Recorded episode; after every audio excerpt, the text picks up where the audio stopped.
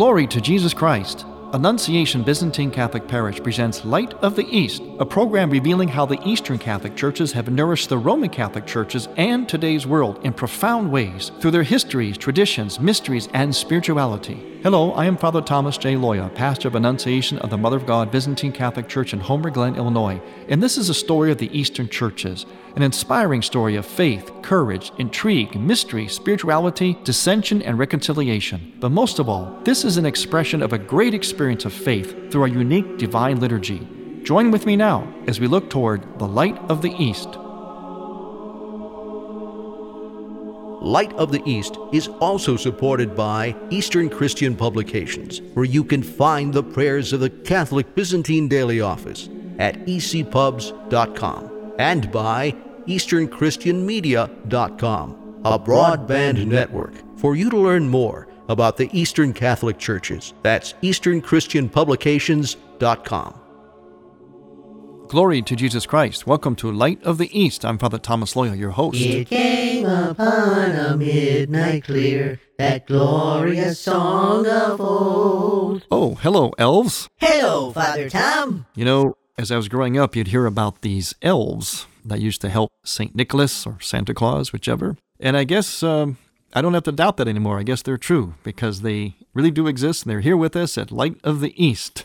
We'll be hearing more from our elves. In fact, they have a special gift for us here at Light of the East during the season of giftedness. So, welcome again, elves, to Light of the East. Thank you, Father Tom. We're so happy to be here. Speaking of guests dropping in, such as our elves, Yay! I'm sure during this season of Christmas, you will be visiting family, family will be visiting you, people will be dropping by, relatives, friends, to exchange cheer and well wishes and blessings. Well, a similar thing happens in the Byzantine liturgical calendar this Sunday, and actually it started last Sunday as well, but in particular this Sunday. It's about Jesus' family. And we read the genealogy from the gospel about the lineage of Jesus going all the way back to Adam and all of his ancestors. In fact, we call this the Sunday of the Holy Fathers or the Sunday before Christmas. Last Sunday was also the Sunday of the Holy Fathers, but it was the Holy Patriarchs, you know, those prophets and great people that came before Christ who were not necessarily part of his lineage, to some degree they were, but they were part of the promise, part of that covenant. They foretold that covenant, they prefigured it. Well, now we have the bloodline of Jesus Christ. And like your family and mine, all families, let's face it, because of original sin, which is why, of course, one of the reasons Christ came into the world in the first place. Through original sin, we all have families that, well, shall I say, cover probably a very broad spectrum, from sinners to saints. Well, we're all saints in some respect, and we're all sinners in some respects as well. But certainly there is the glorious aspects of our families, and then there's the dysfunction, and there's even the embarrassing things. There's everything in between. Well, so it was with Jesus Christ as well. His lineage was not just always filled with saints. There were many saints and great people, or people started out being not so good but became good, or God worked through them. We have people like Rahab the harlot. We have occasions of incest. We have occasions of the bloodline actually being mixed with people who are not of the Jewish faith. We have a number of things that would be considered to be maybe awkward or embarrassing aspects of Jesus' family, his lineage. And yet, God worked through all of that. That's one of the reasons why we read that long lineage of Jesus Christ, to show how God worked through time and history and nature that's the whole point of this season the incarnation, that God incarnates himself into our reality, even and especially sometimes the dark side of our reality, and he works great things through that. That's the real joy of this season, of this event of Christ's birth, that the darkness, the evil, the bad, the sinful does not triumph. The last word is God, who takes even the bad, even the darkness, and turns it into light turns it into gift, turns it into redemption. And so we look at this long list of names of Jesus Christ, and sometimes as we're standing there listening to this long list in, in the church during liturgy, we wonder why are we reading this? Because in between it always says begat, so and so begat so and so, so and so begat so and so. I remember growing up as a young Byzantine Catholic boy and always wondered, why do we read such a seemingly ridiculous gospel? I mean, not that the gospel's ever ridiculous, I didn't think that, but it seemed kind of ridiculous. Because of all that begotten these strange names. Well, of course, later on I learned, as I'm explaining here right now, that there is great significance this genealogy. Now I really appreciate it. It has a real meaning and a real message behind it. And as always, we communicate the meaning of a feast day or an event not only through the gospel readings, but also through the liturgical hymns, the dogmatic hymnography of the Byzantine Catholic Church. And in some of our services, such as our Vesper service, this is some of the words that we pray relative to Christ's genealogy. The faithful and God wise youths are radiant with joy in the furnace. They herald the nativity of Christ on earth. As the precious dew which the Lord sent down, he now preserves the virgin without stain, and enriches her with sublime gifts. Therefore, Daniel, inspired by God, is also happy and full of joy, because he had a clear vision of the unhewn stone from the mountain. He now zealously prays for our souls. Notice all the Old Testament references there the unhewn stone that came from the mountain. In other words, no hand had carved the stone that came from the mountain. Therefore, Daniel, inspired by God, that line there, reference to Daniel, is happy and full of joy. Also, the three U's in the fiery furnace. Now, that has a double meaning, as does Christmas in the liturgical celebration. Christmas always has a double meaning because it always, at the same time, foreshadows or hints at Christ's death and resurrection. So, he's born, comes in the flesh, and the story of the three youths in the book of Daniel who danced in the fiery furnace, and also Daniel who survived the lion's den, they are prefigurements of Christ coming and being born in a manger in the cave, but also they're prefigurements of the resurrection. Now, the reason is, is because, as always, this is the key. Something happens in the order of nature and yet outside the order of nature. These youths were thrown into the fire, and the furnace was stoked even hotter and hotter, and yet they were untouched. So there was fire, there were human beings, they were put in the fire, so that's all according to the natural order of things. And then what was unnatural or out of the order of things is the fact that they were not consumed.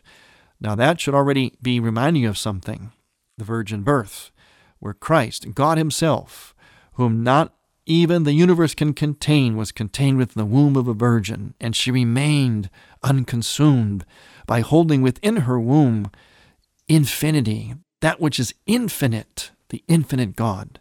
And also, it's a prefigurement of the resurrection because they came up out of the flames untouched, just as Jesus came out of hell when he broke the power of hell, descended into hell, as we say in the Creed, and raised up Adam and Eve, all humanity, and he himself was victorious and untouched as he smashed the gates of hell and descended there to do great battle with the evil one. So any of these kinds of events in the Old Testament, we read back into through our liturgy, and we always see in them, and this is particularly true about all the events and the liturgical hymns of Christmas. We always see the birth of Christ, but also a hint or foreshadowing of his death and resurrection.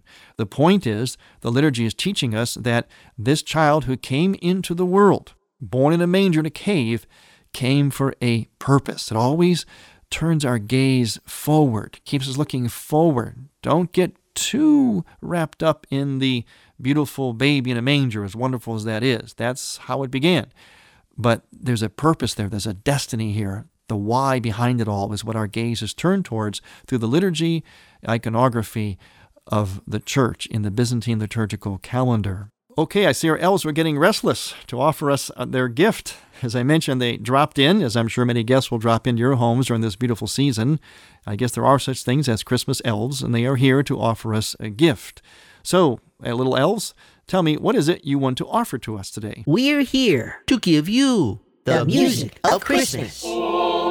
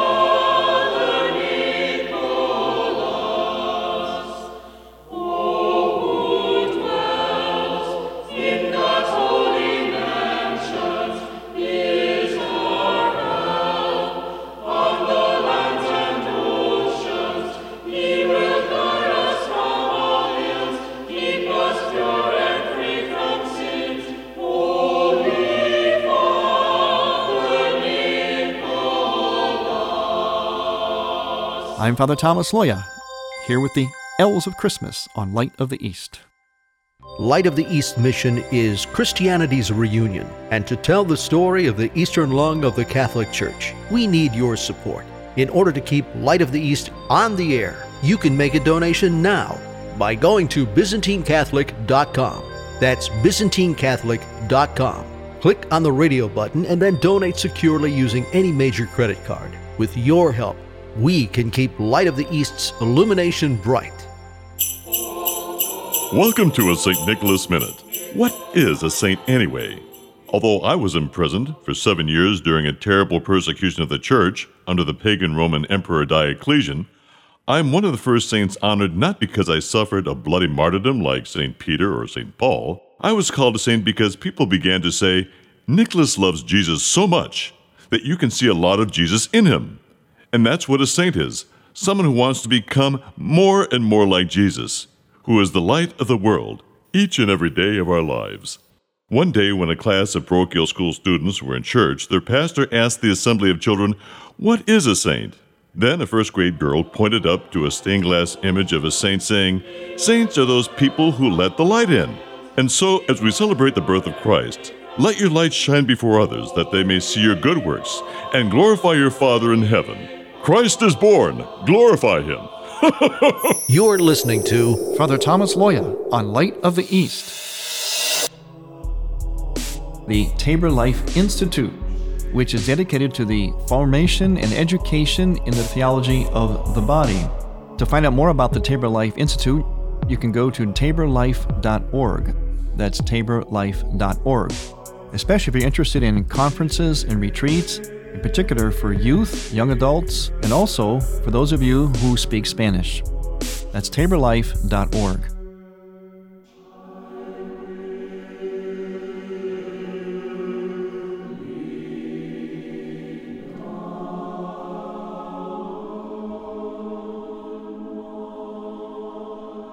Welcome back to Light of the East. I'm Father Thomas Loya, your host, as we prepare for the great mystery, the coming of our God in the flesh, the Creator becoming the creature while remaining still the Creator, the great mystery.